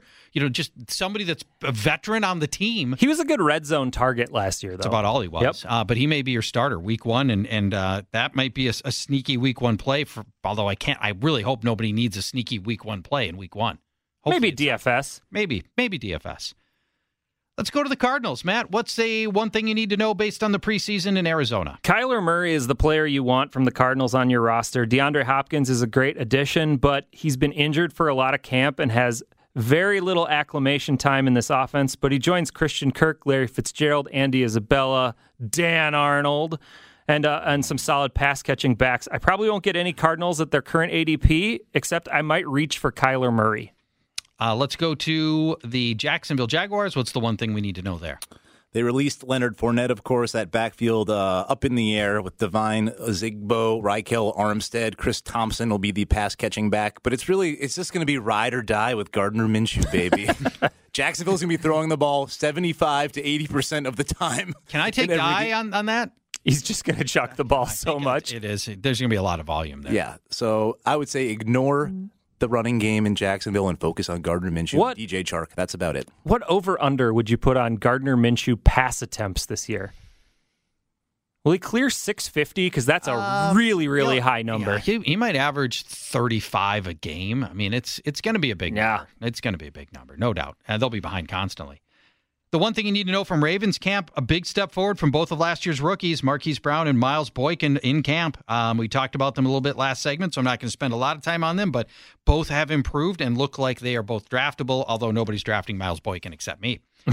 Let's go to the Chicago Bears. Matt, your final team. What is the most notable thing to come out of this preseason? Uh, Allen Robinson is going to catch about a million passes this year because the rest of that offense looks like a complete disaster. The quarterback situation is still not settled. They haven't settled on their week one starter yet. David Montgomery is injured, and he wasn't really the best player in the league when he was healthy. Anthony Miller is kind of a nice piece and emerging a little bit.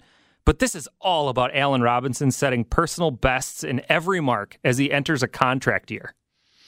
That was a that was a lot of things, uh, not just one thing. But yeah, uh, of note, the two quarterbacks. It's not like they've both been so good that Chicago can't figure out who they could possibly bench.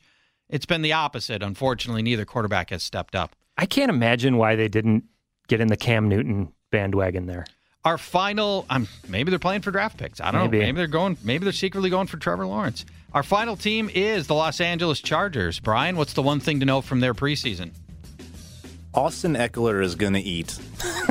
right, Matt? Yum. RB1 potential. Still going too late in most drafts, in the late or early second, late first.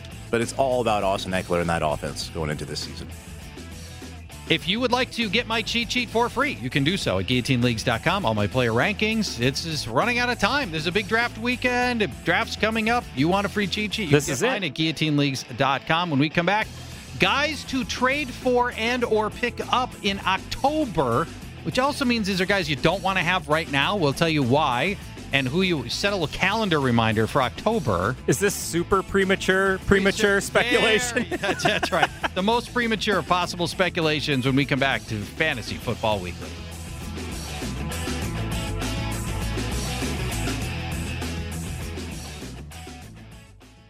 This is it. We've got an Amex Platinum Pro on our hands, ladies and gentlemen.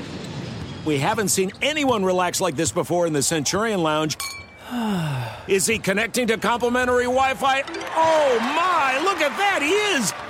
And you will not believe where he's going next. The Amex dedicated card member entrance for the win! Unbelievable! When you get travel perks with Amex Platinum, you're part of the action. That's the powerful backing of American Express. Terms apply. Learn more at americanexpress.com slash with Amex. At Bet365, we don't do ordinary. We believe that every sport should be epic. Every home run, every hit, every inning, every play. From the moments that are legendary to the ones that fly under the radar. Whether it's a walk-off grand slam or a base hit to center field. Whatever the sport, whatever the moment. It's never ordinary at Bet365. 21 plus only must be present in Ohio. If you or someone you know has a gambling problem and wants help, call 1-800-GAMBLER.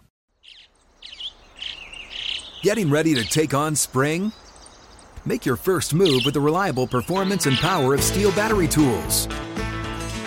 From hedge trimmers and mowers to string trimmers and more, right now you can save $50 on select battery tool sets.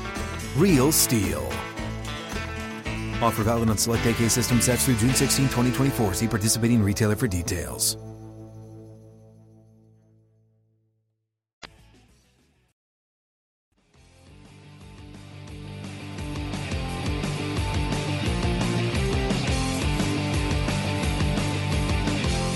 Welcome back, Fantasy Football Weekly.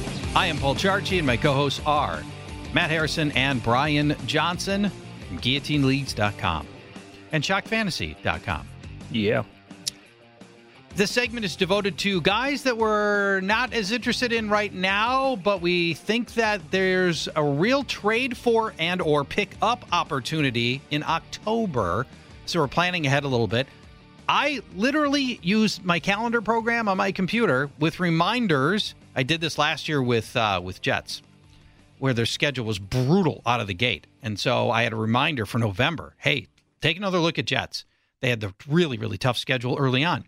There, we've identified Brian and I have identified a player at every position that we think are going to be trade or pickup candidates in October. Brian, let's start at the quarterback position. Matt did mow my lawn a little bit, but that's okay. I can expand on uh, this. And it's Daniel Jones, who is going off the board as a top 12 quarterback right now. People are, are entrusting him to be a starter going into week one. But uh, starting in week one, Daniel Jones is not startable. And it starts with Pittsburgh, who allowed six passing touchdowns across the first two games of last season. Then they acquired Minkah Fitzpatrick, and they allowed 17 passing touchdowns over the next 15 weeks. I'm sorry, 14 weeks. That's not a lot. Just over one per game. Hmm. Brutal matchup there. Then at Chicago, 17 touchdown passes allowed all season, towards the bottom of the list of touchdown passes allowed. San Francisco, week three, allowed 23 touchdown passes. Not a lot. No other quarterback threw more than two touchdown passes other than Drew Brees. He had five touchdowns once against the 49ers. Only four quarterbacks topped 240 passing yards against San Francisco. So we're oh over 3 on Daniel Jones out of the gate. And then the Rams in week four allowed 23 passing touchdowns last year. But after Jalen Ramsey was acquired uh, and started playing for them in week seven, they allowed zero or one passing touchdowns in seven of their remaining 10 games.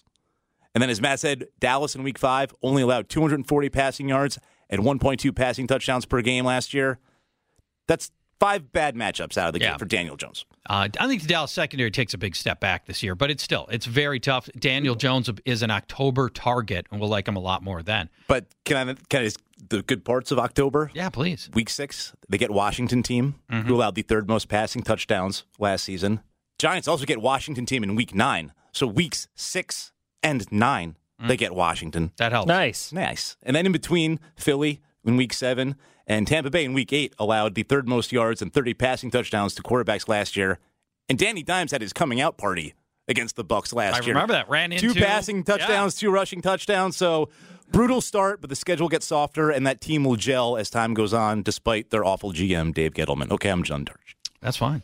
Uh, the quarterback that I believe you'll want to trade for in October and you don't want now is Derek Carr. Actually, you actually won't have to trade for him. You'll just pick him up because he'll be dropped. Now, the Raiders have got a tough early season schedule, but week one is very favorable. They've got Carolina. I think he could get something done against Carolina, but then it gets brutal. It's maybe it's the worst schedule of, of any team over the next few weeks. Saints, Patriots, Bills, Chiefs, bye week. So we're just going to skip those first five games altogether. But then after that, it's not, After- not after- quite better. Well, After that, I think he gets if he's even on a roster, I think he gets dropped by, on the bye week, and then Derek Carr comes back, and schedule gets much easier for the rest of the way. I think maybe you disagree, but then I think Carr's starting receivers, who are both rookies, Henry Ruggs, Bryan Edwards, they'll have six weeks of the NFL under their belt. So those guys start, you know, acclimating to the NFL.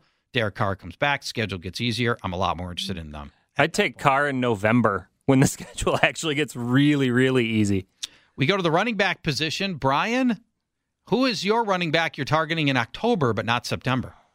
We're staying in Las Vegas. Why not? And Josh Jacobs is the answer here. Now, this starts very meaty for Josh Jacobs against Carolina in week one, who allowed 27 rushing touchdowns to running backs last Yeah, year. It's a great week one matchup.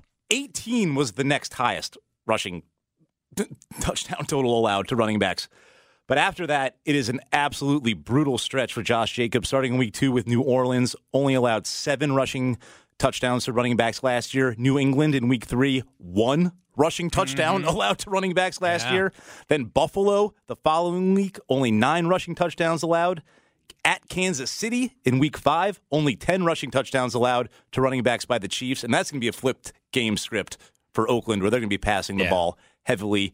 And then Tampa Bay in week six only allowed eight rushing touchdowns to running backs. The only team to allow fewer than a thousand rushing yards to running backs all year were the Buccaneers. So outside of that week one matchup for Jacobs against Carolina, it is five brutal games. And by then, the owner of Josh Jacobs is going to be fed up and looking to deal just in time to face the Cleveland Browns, who allowed more than 110 rushing games, 100 sorry, 110 rushing yards per game to running backs last year and 14 rushing touchdowns. That was fourth most.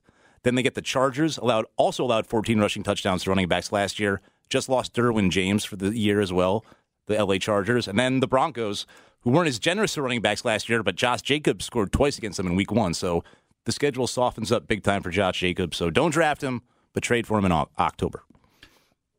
The running back I want to trade for in October but don't want in September is Philip Lindsay.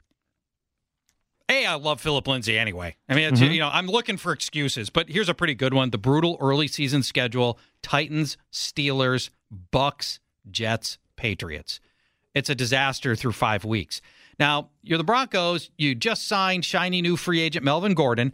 I think they'll try to use him copiously in those five weeks, and I don't think he's going to fare very well because those are great defenses. And also, I'm not even sure Melvin Gordon's all that good. He was Pro Football Focus's 41st ranked running back last year, well below Philip Lindsay.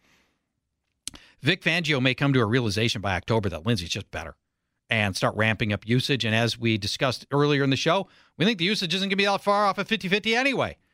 Lindsay's an excellent goal line back. People think that Melvin Gordon is the for sure goal line back. You're wrong. Philip Lindsay over his career, eight for eight on carries inside the five, converted to touchdowns. So I think you roll that together, the easier schedule and everything else, and I like Philip Lindsay as my October target. Let's go to the wide receiver position. Brian, who is a guy that you don't like in September, but you do like in October? I'm going to lump them together if that's okay, and that's Julio Jones and Calvin Ridley of the Atlanta Falcons. The the pass catcher you want to draft now is Hayden Hurst, the tight end. Atlanta gets Seattle and Dallas out of the gate. They are two of the three teams that allowed a thousand plus yards to tight ends last year. Wow. Now Seattle and Dallas have been an awful matchup for wide receivers in recent years, and, and keep in mind Seattle acquired Jamal Adams from the New York Jets. Might be the best free safety in all Yeah. of football. So Seattle only allowed 12 wide receiver touchdowns all year last year, not a lot. Uh, Dallas allowed 13. They get them in week two. Yep. Then in week three, they get Chicago, who allowed only nine wide receiver touchdowns. And then the Packers in week four, who only allowed 11 wide receiver touchdowns. This is bottom of the barrel in terms of touchdowns allowed to wide receivers in the Yeah. first four weeks for Julio Jones and Calvin Ridley. But then starting in week five, they get Carolina, who allowed the fifth most yards to wide receivers last year. The Vikings then in week six. Okay, but we're talking about Hayden Hurst, the tight end. No, No. Calvin Ridley, and Julio No, Jones. Jones. are the, I'm, Okay, I'm saying right, the guy you sorry. wanted to draft now is Hayden ah, Hurst. Out of Okay, the out of the, okay. the Out pass of the- receivers. Okay. First is the guy you want to start. Okay. Ridley and Julio you trade for. So starting in week five, it gets better for Julio and Calvin Ridley with Carolina and then Minnesota. 18 wide receiver touchdowns allowed last year. Lost all their cornerbacks essentially. Week seven, they get the Lions. 20 wide receiver touchdowns allowed last year by Detroit, who also lost Darius Slay And then they get Carolina again, who I just mentioned. So Yeah. four very soft games starting in week five for the Atlanta wideouts. Don't draft them, trade for them. I also have a pair of wideouts. Browns wide receivers Jarvis Landry and Odell Beckham. We've talked earlier how we think the Browns are the Browns of this year are going to be the Browns everybody thought they were getting last year. They have a tricky early season schedule and then it becomes one of the easiest the rest of the year. From October forward, there's only one game that will give you pause with Landry and Beckham, and that is a trip to Pittsburgh. The other Steelers matchup is week 17, so we don't have to worry about that one at all. Can I give you a bonus one? Please. Will Fuller. Houston starts with Kansas City, Baltimore, Pittsburgh. Minnesota's a little bit easier and Jacksonville's a little bit easier, but those first three weeks, and they'll they'll be the first three weeks of September, by the way. October 1st, go get Will Fuller because I think he's about to go off in a major way at that time. All right. And Brian, let's go to the tight end position. I got Miami's Mike Gesicki, who has moved into the top 12 uh, tight ends drafted. He starts at New England, who allowed four catches, 43 yards, and 0.38 touchdowns per game to tight ends last year. Only one tight end top 70 yards against New England. That was Zach Ertz. Travis Kelce couldn't even do it. He had the second most yards against the Patriots, was 66. Then Gesicki gets Buffalo in week two. Uh, he totaled eight catches for 59 yards in the two games against Buffalo last year. Mike Gesicki, that is. Buffalo allowed less catches, yards, and touchdowns per game to tight ends than the Patriots did. And then Jacksonville in week three. Tight end was the one position they could defend last year. They allowed the fifth fewest catches to tight ends. So, on paper, not a great matchup for Gesicki uh, in week three either against Jacksonville. But then starting in week four, he gets Seattle, who I mentioned earlier, one of the three teams to allow 1,000 plus yards to tight ends. Uh, San Francisco in week five, I don't like that as much. But maybe George Kittle will give him some good advice after the game, so that's a that's a plus. Uh, but then back to the good stuff in Week Six with Denver, who allowed the fourth uh, fourth most yards to tight ends. Uh, then the Chargers, which is a neutral matchup. Then the Rams, who allowed the ninth most yards to tight ends. And then wait for it, we cap it off with the Arizona Cardinals for Mike Gesicki. So you definitely want to trade for him in uh, October. Don't draft him in September, though. All right. The guys that I want to uh, trade for in October and don't want September the Cardinals tight end. Hmm. Cardinals have the fifth toughest September schedule for tight ends. Who's that? But then relaxes to the second easiest schedule for tight ends in October. Then it's middle of the pack in November. But who even is the Cardinals tight end? Max Williams, I think is listed. Is that who you want? Is that the guy Nah, you like? Dan Arnold, baby. I All love right, it, just go, go, go. Just tell everybody about Dan Arnold again. One more time. Dan Arnold is the second coming of Darren Waller, basically. And this is the last time you're going to hear it. Converted wide receiver out of Wisconsin Platteville, uh, drafted, or I'm sorry, undrafted, uh, signed by the Saints, but he was on the Arizona Cardinals last year. Didn't get any real run until the last uh, three, four games of the season, but you extrapolate his numbers, and they are eye popping. You know, Char- And Charge win against Dan Arnold here. Brian, you easily could have gone against Jonnu Smith, who starts the season with four top 12 tight end defenses in the mm. first five weeks Yeah. in Denver, Minnesota, Pittsburgh, and Buffalo in the first five weeks. Jonnu Smith is a guy that you might not want to draft, oh, stop that talk. but you might want to go get him You know in the middle of happen. October. He's going to have some inconsistent games in that stretch, and everybody on Twitter is going to be all on me. Right? At Paul Charge, you know, how do you like John Smith now, you loser? You know, and then watch. He is going to he is going to take off after that. Do they call you a loser? No, no, worse than that, it's Twitter. Wow. Absolutely. Uh, when we come back, the Thursday night game. We are just days away from the start of the season. We're going to break it down fantasy style with letter grades on every player, just like we normally do, and our final set of sleepers for this preseason. Find out who they are as well. Many of us still drafting. It's an opportunity to get some of these final sleeper players onto your roster. We'll tell you who they are when we come back to Fantasy Football Weekly.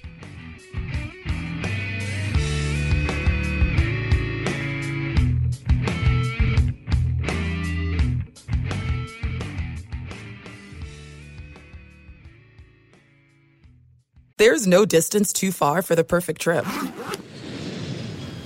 Hi, checking in for. Or the perfect table. Hey, where are you? Coming! And when you get access to Resy Priority Notify with your Amex Platinum card Hey, this looks amazing! I'm so glad you made it. and travel benefits at fine hotels and resorts booked through Amex Travel, it's worth the trip. That's the powerful backing of American Express. Terms apply. Learn more at americanexpress.com slash with Amex. At Bet365, we don't do ordinary. We believe that every sport should be epic. Every home run, every hit, every inning, every play. From the moments that are legendary to the ones that fly under the radar. Whether it's a walk-off grand slam or a base hit to center field. Whatever the sport, whatever the moment. It's never ordinary at Bet365. 21 plus only must be present in Ohio. If you or someone you know has a gambling problem and wants help, call 1-800-GAMBLER. Getting ready to take on spring? Make your first move with the reliable performance and power of STIHL battery tools. From hedge trimmers and mowers to string trimmers and more, right now you can save $50 on select battery tool sets. Real STIHL. Offer valid on select AK system sets through June 16, 2024. See participating retailer for details.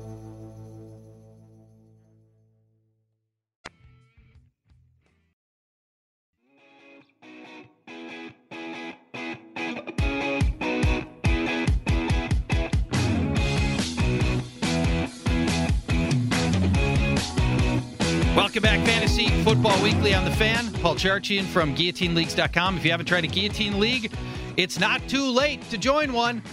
17 teams start the season. Every week, the low scoring team of that week gets cut, and their entire roster goes to the waiver wire. Pandemonium ensues, bidding on those free agents. The last team standing wins it all. It's a Guillotine League, the freshest new format in fantasy sports, guillotineleagues.com. We've got a game on Thursday, guys. Hey, Charch, I wanted Hi. to mention Please. we have a trade offer between you and I in, in one of our uh, Empire leagues right now. And I was about to accept this, and I wanted to see what Brian said before I hit accept. I don't remember what it is anymore. He gives me T.Y. Hilton. Uh, you want me to be the meddler right yeah, now? you be the meddler because you're in the league too. I'm going to give him Jonnu Smith and a second round pick. You- After all is said and done, you I get Pete, Hilton. Hilton, he John. gets Jonnu in a second. What do you think? Yeah, I, I don't I even gotta- need John Smith. I have Travis Kelce. This is just because I love John Smith. That's all. So only no normal person would even offer this trade. only the the head cheerleader of the John Smith fan club would offer this trade. He's convincing me to make this trade. well, it's a stupid trade for me. I'm not even going to start John Smith. I've got Travis Kelce. All right, I'm hitting next. John Smith might be your, your best wide receiver on that team, though. There's something to be said or about Kelce, of course. Trade accepted. Uh, Thursday night, we've got a we've got a f- actual NFL football game. Yes. a pretty good one as well. Are they allowing fans in Kansas City? They are. You know? Yeah, Are it's going to be I know like some. quarter capacity, if I recall. I, I want to say something are- something yeah. like fifteen to twenty thousand. Yep. Uh, this is going to be Houston's third trip to Kansas City in the past 12 games. So Wow. went there twice last year. Now here they are going back to Kansas City again. And they held up well both times. Uh, well, for a while in that playoff game, they were up 24 nothing, and then it all disintegrated fast. But they won the other one, didn't they? um, no. The regular season I don't game. believe they did. I think they you can take a. You're not positive about that. Okay. You know, and it's funny because I looked at that game log pro, uh, plenty of times as we did uh, research on this, but it's fantasy. Do I care who won the game? No, I cared about how the players did. Let's start with the Houston side of the ball. Deshaun Watson in the prior two games from last year, he threw a whopping 42 and 52 times, which helped him average 330 passing yards. He also ran in three touchdowns. The Chiefs have struggled against rushing quarterbacks for a while. They allowed the second most, second most, and fifth most quarterback rushing touchdowns over the past three years. But even if he doesn't rush for a touchdown, um, you know, the arm could beat an improved Chiefs secondary, but I don't think in a, necessarily in a big way. They, this was a good secondary last year. Of the last nine games of last year, including the playoffs, the Chiefs allowed just one passing touchdown per game. Really hope he gets the rushing touchdown. Yeah, they did win in did uh, win. week six. Thank Houston went into Houston won. Kansas City and won 31 24. Thank you very much. Mahomes was hurt, I believe, in that game. A B grade. Uh, no, Mahomes played that game. Okay, a my B bad. grade. He got hurt the next Desha- game. B great for Deshaun Watson. Be great for his receivers, Will Fuller and Brandin Cooks. Uh, the Chiefs are going to be without marijuana enthusiast Bashaud Breeland. By the way, that's what he calls himself. We all got to be enthused about something. The suspended cornerback leaves Kansas City very thin at left corner. So thin that defensive coordinator Steve Spagnuolo says that he might need to use a hot hand approach at cornerback. When was the last time you heard that? Never heard that. Never heard that. Um, starter Charvarius Ward is very good, but he plays the right side of the field exclusively, so it'll be pretty easy to avoid him whenever they want to. Fuller and Cooks are going to see plenty of work with DeAndre Hopkins leaving 150 targets behind. Fuller scored in just one game last year. I had forgotten that. Just one game with a touchdown last year for Fuller. Cooks is currently non concussed, so you can start him while you can. Uh, both players have an opportunity just because of the lack of depth at the cornerback position. A B grade for both of those guys. Staying um, with the passing game, Randall Cobb is on the bench because running out of the slot, he draws uh, Tyrann Mathieu, so he is dead to us. Mathieu's awesome in coverage. Let's go to the running backs. David Johnson gets a B grade. Last year, Kansas City ranked 25th in rushing yards per game, 24th in rushing touchdowns allowed, and that front seven is basically unchanged. This team's really built to pressure quarterbacks, not stop the run.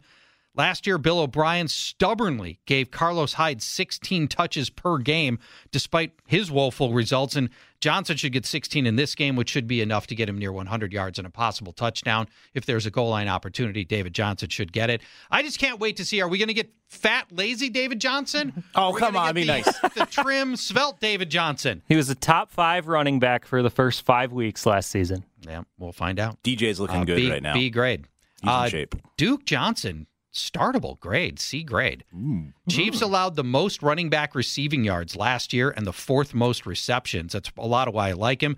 Duke touched the ball just six and seven times in the two meetings last year with Kansas City, but he did score in one of those. So you're not going to get necessarily a lot of output, but hopefully the the work that he gets will end up with something substantial. Let's go to the Kansas City side. Easy A grades for Patrick Mahomes, Tyreek Hill, Travis Kelce. I'm not going to spend a lot of time on those guys. They will probably rank at number one or close to number one on my week one rankings at their respective positions. In the two meetings last year, Mahomes threw eight touchdowns. Kelsey hammered Houston in the playoff game for 10 catches, 134 yards, and three touchdowns. And Houston's secondary last year was brutal, ranking 29th in yards allowed, 29th in touchdowns allowed. And Bill O'Brien, GM Bill O'Brien, brought back the entire the entire secondary.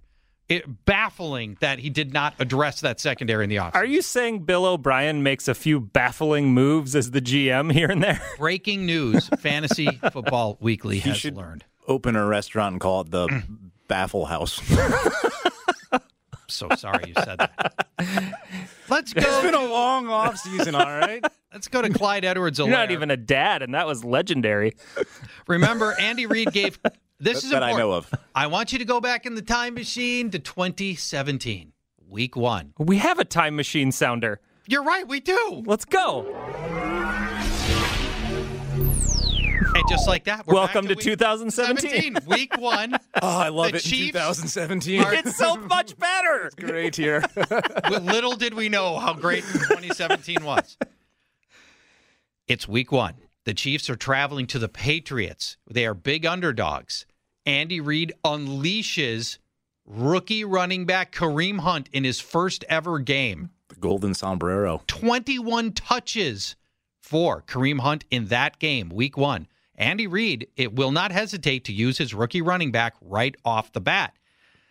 Like Hunt, Kareem, uh, sorry, Clyde Edwards uh, Helaire is an every down back, and I expect a healthy workload here. Houston was a bad rush defense last year, ranking 28th in yards per carry, and they could be worse this year. Houston is without last year's run stuffing nose tackle, DJ Reader. And then they tried to sign another run stuffing tackle, Timmy Jernigan, but he couldn't pass the physical. So now they have to start rookie Ross Blacklock at defensive tackle, making his first start. No. What's more, last year, Houston allowed the second most running back receptions, the second most receiving yards, and the most running back receiving touchdowns in the league. Oh, it's all coming up perfectly for Clyde Edwards Helaire, a terrific pass catcher. And by the way, again, in the time machine, 2017, Kareem Hunt's first game, five receptions for 98 receiving yards in Oh that my game. gosh. Give me give me a projected stat line for Clyde. Just pie just, in the sky. Just in this game? Yeah. 1,000 total yards. Whoa.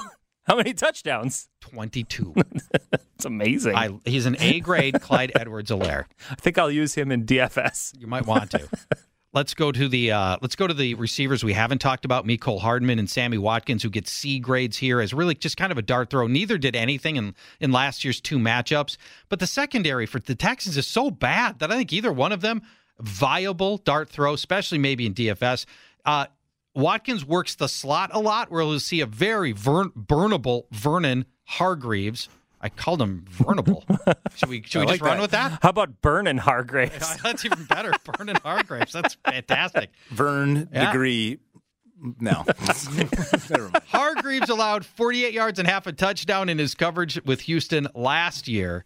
Uh, we all expect Hardman to have an expanded role in 2020, and it could start right here in the opener. I think we all think M- Mecole Hardman will get more activity than he did last year. If Sammy Watkins somehow has a big week one game, Oh no! especially after Tyreek Hill gets hurt, Trade him! trade him, him. immediately. Yes, we all got burned on that last year. Um, in our final moments of the show here, let's go to our final set of sleepers. We've given out five shows of sleepers, 15 different players. Our final set begins here with Matt. Uh, I have Trey Burton, and Trey Burton is injured right now, and Yes, the Colts yes, yes, are are likely to put him on IR. But why am I advocating for him as a Why are you advocating for a guy Because- pick up in a few weeks? As I mentioned before, IR is different this year. You only need to spend three weeks on IR, and teams can bring back unlimited players from IR. If your league allows IR spots, and this is specifically for leagues that do allow IR spots, don't pick up Trey Burton if you're All just in a normal league. Pick him up if they allow IR spots because Philip Rivers' favorite target in camp, when healthy, Yeah. was Trey Burton. And it wasn't that close, according to a handful of Colts beat reporters. Philip Rivers has made a ton of viable fantasy tight end one options, Antonio Gates and Hunter Henry, just in the last few years. And Frank Reich's offense uses two tight ends more than most. Plus, Burton was a big part of his Super Bowl winning offense in Philly a few years ago. Jack Doyle is also dinged up. He's missed a ton of time over the last few years. And the coaching staff views Burton as more of the Eric Ebron of this offense. And remember, we're only a year removed from Eric Ebron having 13 touchdowns for the Colts offense. So I think if Trey Burton's in that role and he comes back healthy, he could be a sneaky guy that you could slot in as a take a chance on me kind of tight end. And he definitely will be a premature speculation in about week three. All right. I uh, Brian, who is your final sleeper for the 2020 preseason?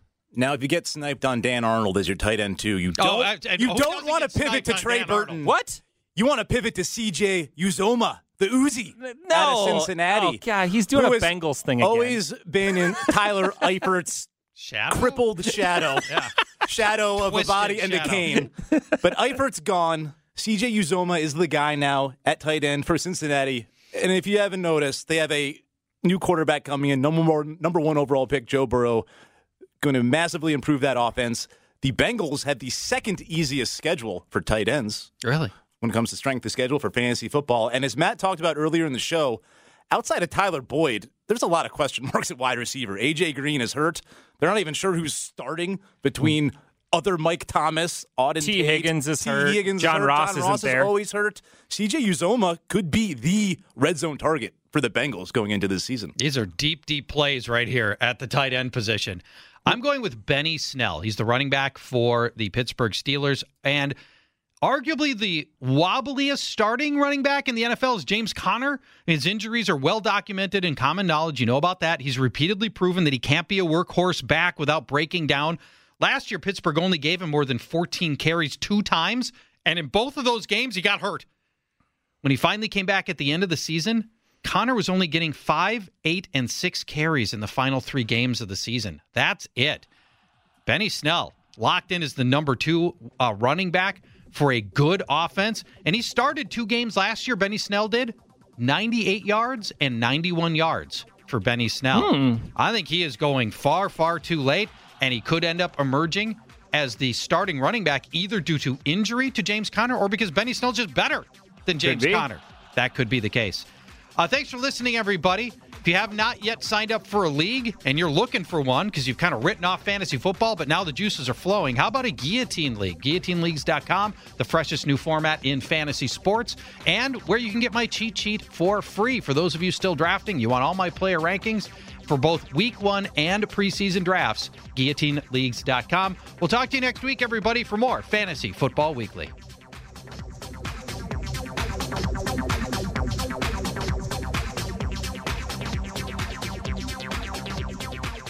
Fantasy Football Weekly is a production of iHeartRadio. For more podcasts from iHeartRadio, visit the iHeartRadio app, Apple Podcasts, or wherever you listen to your favorite shows.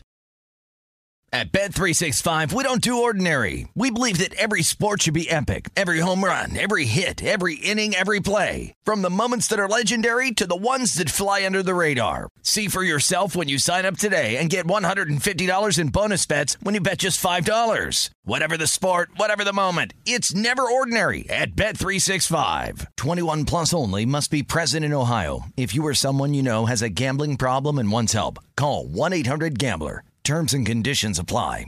If a new house is on your wish list in the next five years, grow your savings faster and experience your dreams with an Ohio Homebuyer Plus account from Kemba Financial Credit Union. A savings account specifically designed to save for a new home where you can earn 7% APY, a $500 matching bonus, and a $1,500 mortgage closing cost credit. Learn more at Kemba.org. Offer expires March 31st, 2025. APY equals annual percentage yield. Restrictions apply. NMLS 292230. Equal housing lender. Federally insured by NCUA. This is Malcolm Gladwell from Revisionist History. eBay Motors is here for the ride. With some elbow grease, fresh installs, and a whole lot of love, you transformed a 100,000 miles and a body full of rust into a drive that's all your own.